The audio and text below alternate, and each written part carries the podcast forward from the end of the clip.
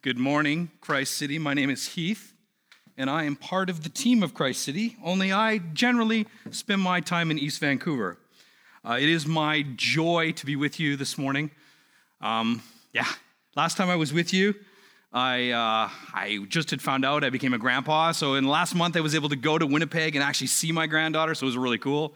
Um, so yeah, I, I'm full of joy this morning in the context of fear that we just read. So let's pray. God, we thank you and we praise you.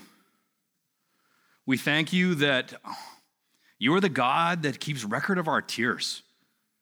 We, we come before you and we worship you and we praise you because you are the God who is true to your word.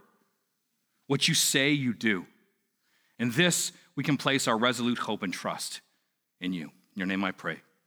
Amen. In his 1933 inaugural speech, Franklin D. Roosevelt, he was newly elected president of the United States, he famously said these words So, first of all, let me assert my firm belief that the only thing that we have to fear is what? Fear itself. Nameless, unreasoning, unjustified terror which paralyzes needed efforts to convert retreat into advance. In every dark hour of our national life, a leadership of frankness and of vigor has met with that understanding and support of the people themselves, which is essential to victory. And I am convinced that you, you will once again give that support to leadership in these critical days. Wow. I wish in the last two years, one of our leaders would have said that to us. That's powerful. These words were spoken barely three and a half years after probably the greatest stock market crash ever in 1929. The crash crippled financial institutions and, and markets across the world. It ushered the Great Depression of the 1930s. The dirty 30s, as my grandparents called it, um, was probably one of the most devastating depressions in North American history, in living memory. Although not as extreme and not as dire, we have had our own dark days in the last few years, haven't we? Roosevelt addressed a nation, a nation in the context of a humanitarian crisis, an agricultural crisis, a manufacturing and financial crisis, a nation at the brink of collapse people groaning under the weight of bankruptcies, unemployment, mass migration, and even starvation, as my grandparents attest to. Contrary to Roosevelt's words, really, there was very much and a lot of things to be feared then. But in the face of this national crisis, what does he do? In a brilliant, pithy, rhetorical statement, he says, Look, he asks this questions in whom? In what do you fear? What do you fear? And he answers, and he states, and he says, Look, really, it's fear itself that holds you back. It's fear that causes us to retreat as people. It's fear that paralyzes us as a nation, and it is fear, this notion of fear itself, that does this. He reduced hardships and real serious problems to the whole nature and notion of fear itself. Now, whether you believe the veracity of this statement or not, the root of all fear itself, you know, whether you believe that, you have to understand and appreciate what he does here. What he says really underneath that statement is allow me. Allow me to navigate you through this dark times. Put your trust in me. Help me to overcome your fears. Help me lead you to a place of prosperity, out of fear, from instability to stability to a place of trust. Put your trust in me. I will be your ever present help in danger. I will be a bridge over troubled waters for you. See, the people heard this call. And Franklin D. Roosevelt is the only president to hold more than two terms because of it. Not only did he lead his people through the Great Depression, but he also led them through World War II as well. Now, almost 90 years have passed since that speech. Ironically, um, it has become divorced of the meaning and the call to action. This statement, the only thing to fear is fear itself, we've, we've come to understand that as, oh, this is us. We can do this. We can overcome within ourselves. We have the power in and of ourselves to do this. It's, it's essentially the moniker or the um, slogan of our therapeutic age, isn't it? We have what is in us to overcome because fear itself is the problem. Now, this statement is part of our cultural, you know, consciousness. It's quoted from everything from TV sitcoms to cartoons and even Batman. Yeah. What Roosevelt tapped into really was a profound biblical truth that is located in our psalm this morning. In the face of crisis, in the face of great pain, in the face of death, we as a people need something to hang on to, don't we? A cleft in the rock to hold us there, to hide us, to shelter us, something to help us navigate fear itself. See, Roosevelt, it was a call to national patriotism, a call to look to him, to his political party, to trust him as its steward. See, Christ City, in your darkest hour this morning, who do you trust? And this is what this psalm deals with. So, to, to deal with this, this psalm, I think, is very personal for me, and I know it's very personal for you, I could tell. We have to, it causes us to ask three questions What is the foundation of our trust? How does trusting God actually remove fear? And lastly, then, what can mortal men do to us? Turn back with me to verses 1 through 4 of this psalm. I'll read them again.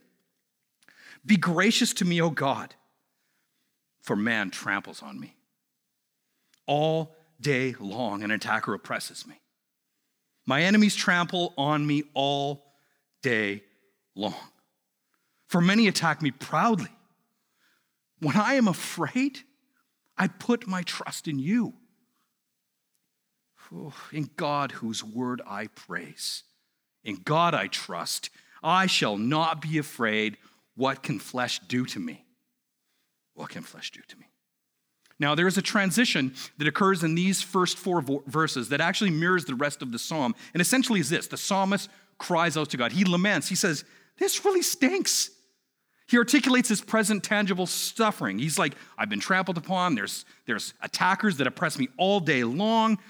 And then he confesses out loud that he is living in the context of fear. He is afraid. He acknowledges his fear of these people and these circumstances. And he confesses that in this context of fear that he will will trust in God. He doubles down in the later half of verse 4. He says, "Look, I declare that I trust in God." And then he pronounces that he will not be afraid. What can man do to me? Sandwiched in the middle of this four verses is this little phrase that says, "In God whose word I praise." the psalmist roots his assurance, roots his trust in a God whose word is to be praised. Look at verses 10 to 11 down further on the psalm. He restates this trust again. He says, In God, whose word I praise, in the Lord, whose word I praise, in God I trust, I shall not be afraid. What can man do to me? This is not some ethereal, lingering hope. This is an expression of resolute firm trust in the efficacy of God, that what he says in his word, his law, will true, is true, will come to pass. Now the question is, what does this mean? Now, some of you didn't grow up in a church, like, what is this word of God anyway? I think what the psalmist is actually referring to here is this these reoccurring words of God that we express as covenants. Now, a covenant is like a formal agreement. And essentially, you see this through the entire narrative of particularly the Old Testament. And you see this restatement after restatement after restatement. And, and this is agreement says, look, I as God will do this, line in the sand, I will be your God. You as the people will do this. You will be my people. I will be your God. You will be my people. And this agreement has been reoccurring throughout the entire narrative of the Bible. So turn with me uh, to the book of Exodus. If you have your paper Bibles, sure, that's great. If not, it'll be on the screen. Now, Exodus is in the second book of the Bible, and it's a narrative, and it deals with the beginnings of the nation of Israel. Now, we pick up the story in a time where the people of Israel are enslaved in Egypt. They're without hope. They are oppressed upon oppressed upon oppressed. They're beaten and they're, they're causing, they have to do more work and more work with less food and less water and they're, they're at their wits' end. They're very literally oppressed. And in Exodus chapter 6, verses 6 and 7, through Moses, God speaking to Moses here, and he tells Moses to go tell the people something. And he says this God says, Say therefore to the people of Israel, I am the Lord, And I will bring you out from under the burdens of the Egyptians, and I will deliver you from slavery to them, and I will redeem you with an outstretched arm with them with great acts of judgment. I will take you to be my people. I will be your God, and you shall know that I am the Lord your God, who has brought you out of under the burdens of the Egyptians. Do you see it? I am your God, and you are my people. So this morning we sang so many songs, and it was interesting to see the notes of oppression and slavery. I did not communicate with the, the people choosing the songs, but this is exactly what they portray this event. I will be your God who will free you from slavery, and you will be my people. So, 400 years after harsh slavery in Egypt, God does the very thing that he promises to them.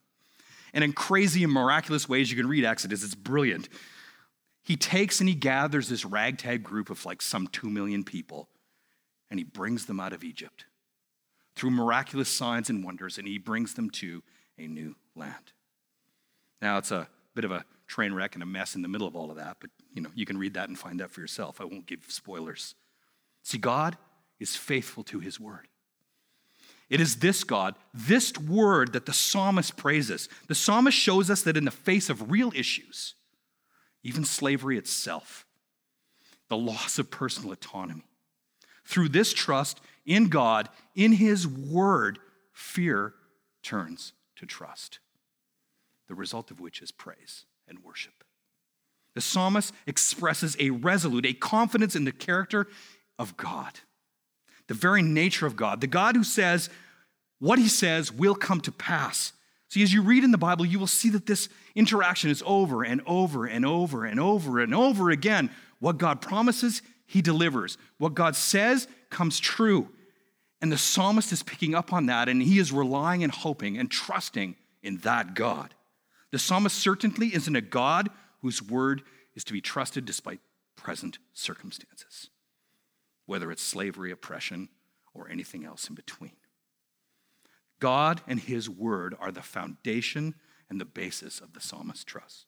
God is true to His Word, not like the shifting sands of patriotism or even the fickle, uh, capricious public opinion. And if you read further in Exodus, you'll see this played out. God and His Word are the foundation and the basis for the psalmist's trust. Now, if you call yourself a Christian this morning, do you have that confidence in the face of fear? Do you have that confidence in the face of fear? Every single person here this morning has walked in with fear. See, maybe some sort of phobia, you know, like heights, snakes. Uh, Jake is the lead guy at Christ City East Van, and I was babysitting his kids last week, and, and one of his, his sons is deathly afraid of spiders. I'm like, why don't you have a, why aren't you in the top bunk? Oh, I'm afraid of spiders. I'm like, okay. You see, fear could be something irrational, conjured in our minds. Like, quite literally, I'm afraid of this thing. Chances are, if you phone me, I can almost guarantee I will let it go to voicemail. That is completely irrational. Sometimes, Christ City, the things that we fear, they control us. But see, far more serious than my fear of my phone is my abject fear of public speaking. Yeah, I bet you didn't figure that was coming next. God to Heath. Hey, I want you to go and preach and become a pastor. Heath to God. What are you, nuts? God to Heath. Oh, yeah, and by the way, just so you can, you know, get this through that I want you to do this, I want you to go do that in another country and in a language that you don't know. And by the way, you won't fully learn the language, so you'll look stupid all the time. Everywhere you go, you'll act and look like a toddler. Okay, sounds like a good deal to me. Hmm. Christ City, I'm full of fear. Let me just tell you, the struggle is real for me. Welcome to my world. This morning, this morning I woke up nauseated with the thought of having to come here and speak. See, this narrative runs in my head every single time. It's, it goes like this it says, What if they don't like me? Or worse, what if they actually disagree with something I say? What if I make a complete fool of myself, which, by the way, I do most of the time?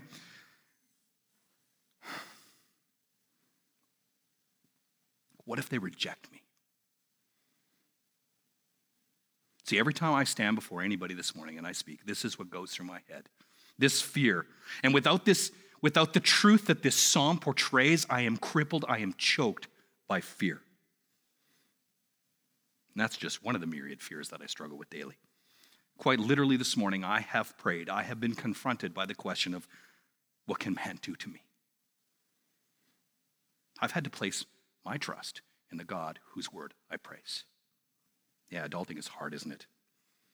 Now, some of you might be like me. You know, you've got these, weird irrational fears and they control our actions, and, they, and we take cues from our culture and we go, okay, I can deal with that. I can manifest my own reality, and I stuff it down deep, and it slowly creeps into everything until it actually affects you physiologically. But even worse than that, and more serious than that, some of you here this morning, you're not dealing with irrational fear. You actually are in real places of hardship. You are in real areas of struggle. And like the psalmist, you are struggling for your very life. You're in the fight of your life just to survive. Enemies surround you, and you have every human reason to be afraid.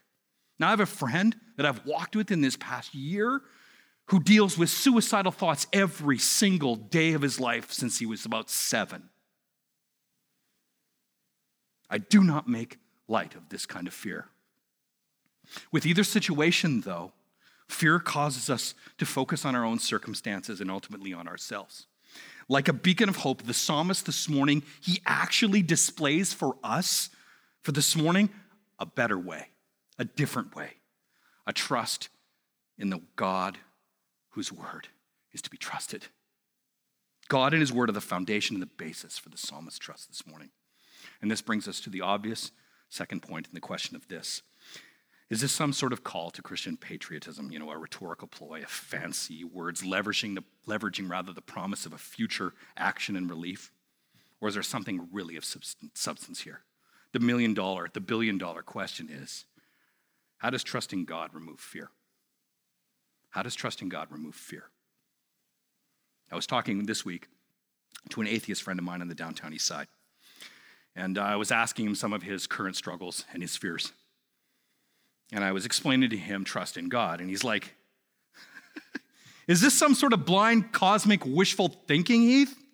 How does the psalmist here, under duress, facing certain death, hounded by real enemies, how does this crippling fear be overcome by trust in God? How is that even possible?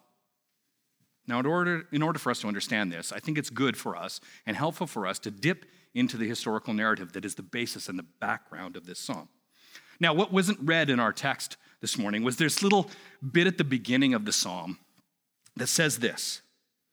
It's part of the text, it's part of the Bible. It's not an added headline, but this is actually part of the Hebrew, and it says this To the choir master, according to the dove of far off terebinths, uh, of David, when the Philistines seized him in Gath. And you're like, what? Say that 10 times fast. See, part of this blurb is liturgical. It gives instructions on, on how the psalm is to be read or sung, etc., etc., what tune to use. It's like, it's like us going to a songbook and going, seeing, oh, Amazing Grace, and going, seeing at the top, it says, okay, this song is to be sung to the tune of Happy Birthday. And you're like, oh, okay. You get the idea. But aside from that, there's a very real historical context. It says, a Miktam of David when the Philistines seized him in Gath. Well, this context places us places the readers into the story. And these events occur in 1 Samuel chapter 21. And it's a really weird story. If you're uh, not familiar where First Samuel is in the Bible, you can take your Bible and you can go about a quarter of the way in, open it up, and Samuel will be right around there. And what you get is a historical narrative, much like what I've described earlier, a narrative. And this describes the nation of Israel. They've come into a land, uh, they don't have a king, and so they're asking God, Can you give me a king? And so Samuel, the prophet of God, anoints Saul as a king.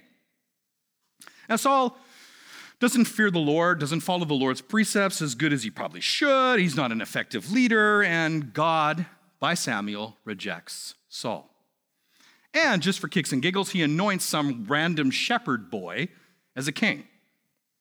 So, this David, he's a simple boy, a shepherd boy, and he's called by God. He's anointed as king by Samuel, while, by the way, Saul is still king. Yeah, awkward. It's like Game of Thrones episode, right? David was filled, though, with God's Spirit. David was empowered by God, even to the point of facing Goliath from Gath. He was universally loved by the peoples. There's songs that, you know, Saul has killed his hundreds and David has killed his thousands, right? You can read that in Samuel. In the context of this psalm, though, David lives with the present reality of being anointed king of Israel, yet hounded and pursued by Saul, the current king, on the run, fearing for his life. And in our text, the context of the psalm, David is on the run and he goes to the very place that is his very deepest, darkest enemy, to Gath, which happens to be the place where Goliath is from. You know, the dude, the tall guy that they chopped off his head? Yeah, this is where David goes to hide from his oppressors. And it gets weirder. He realized they, they recognize him, and then he's like, oh no, now what do I do? And so, what does he do to escape? He feigns insanity, drool running down the chin and the whole bit, just to make sure he's not executed on the spot. Christ City, David knew fear. He knew hunger. He knew rejection. He knew what it was like to be hunted, fleeing for his life. And all that while being promised as the king. A king who was already but not yet. Does that sound familiar?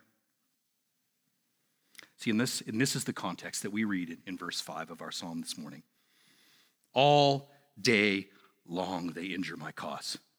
Now that makes sense, right? All their thoughts are against me for evil. Oh, it's clear. They stir up strife, they lurk, they watch my steps as they waited for my life. For their cause, will they escape? In wrath, cast down the peoples, O God. You have kept the count of my tossings. Now, in the Hebrew, this word tossings actually could mean wanderings. You could say, You have kept the count of my tossings, my wanderings. You put my tears in your bottle. Are not they in your book? Then my enemies will turn back. In the day when I call this, I know that God is for me. What turns fear to hope, Christ City, was the security that David knew God and God knew David. Not only was God a transcendent God, a God to be feared and revered like every, you know, like whatever all the other people's worship, but no, God was also with David, a very present time and a very present help in his tr- time of trouble. God's spirit was with David. And you see this when you read the story, everything from his anointment to Goliath, all the way including Gath. David relied on God. David holds on David holds on to God who actually counts the tears of his suffering. Let that sink in. David had a God who, who knew him so much that he knew how many tears he shed. David's trust was in a God who kept track of all the times when he was oppressed, when he was marginalized, when he had to flee for his life. David's fear turned to trust in a God who says that you are mine, David. You are my king. My hand is upon you. I have protected you.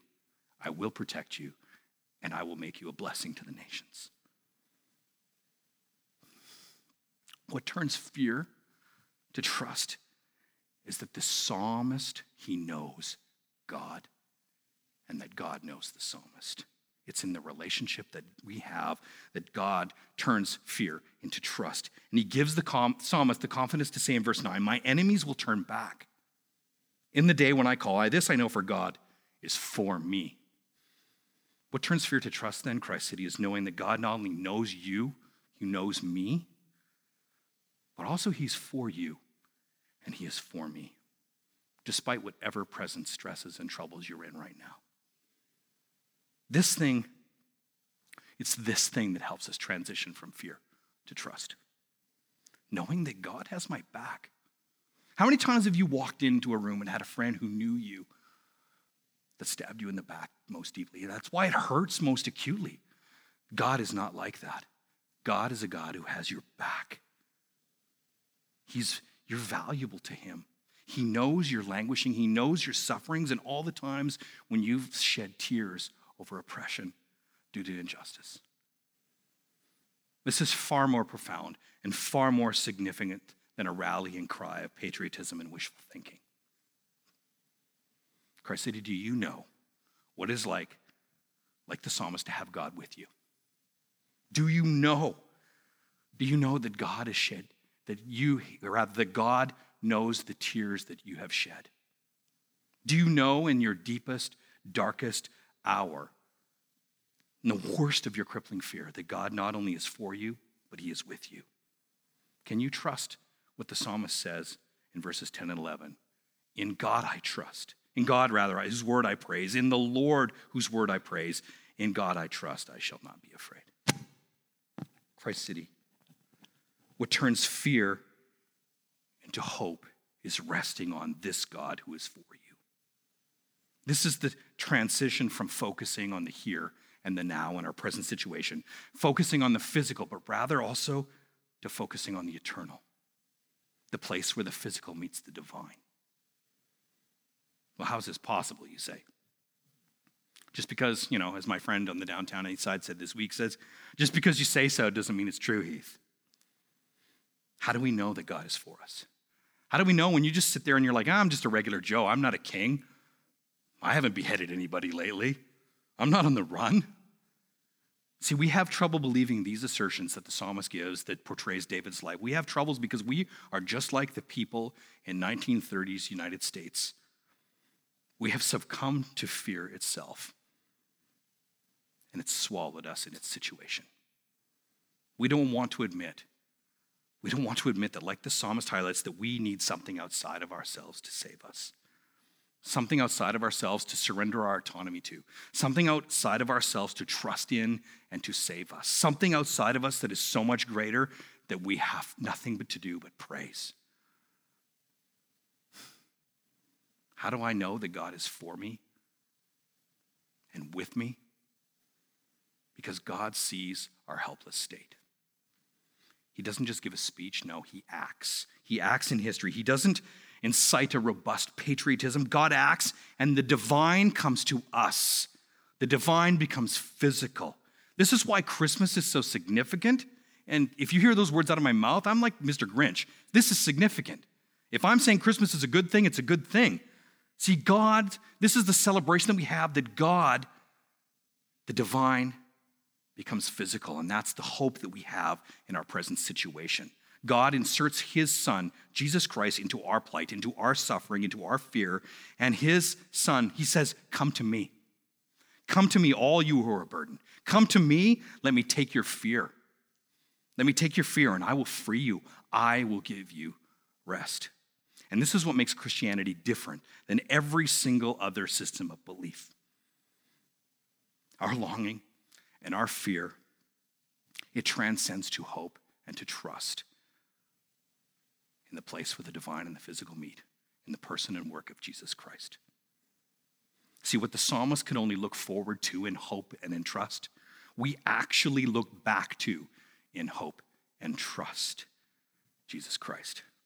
You see, Jesus was trampled for us, he was oppressed, he was attacked. Jesus wept, he shed tears of blood for you and I. Jesus' enemies hounded him, and they laid wait for his life. He was executed for the crimes that I committed. I was on the downtown east side doing a Bible study on Thursday. And there's this guy, he's pretty messed up, living in fear. Yet he's got a resolute hope. And every time he mentioned this particular thing on Thursday, and he was just broken to tears because that is the reality of this statement. Jesus was abandoned on the cross so that God could be with you and I. It is through Jesus that the psalmist can assert in verse 13, right at the end, that our soul is delivered from death and that we can actually walk before God in the light of life because Jesus reconciles this broken relationship that we have. Christ City, our fear turns to trust in the person and work of Jesus Christ. He is for us, and through the giving of his life, he is with us by his Spirit. Christ City, what the psalmist looks forward to, we look back to. My response this morning is one of praise, is one of worship to the God who is for me and with me, that gives me the courage and the hope and the trust that I can actually stand up here and not be afraid that my zipper's not up. this leads us to our final question What then can mortal man do to me? What can mortal man do to me now? See, if we ignore this, if we're like my friend, my atheist friend on the downtown east side, if we cannot see Jesus in this scenario, the answer is man can do a whole lot of things to us. In fact, absolutely everything. And history is full of those examples. I can suffer greatly and be crippled with fear at the hands of another person. I have everything to lose without Jesus. But if we live in Jesus, if we live in the intersection of the divine and the physical, then this answer is something wholly different. See, Paul, he's writing to a group of Christians in ancient Rome. And he, he says these words because this church was struggling just like you and I do with this. And he says in Romans chapter 8, verses 31 to 39, it's a bit of a long text, but I think it's very appropriate.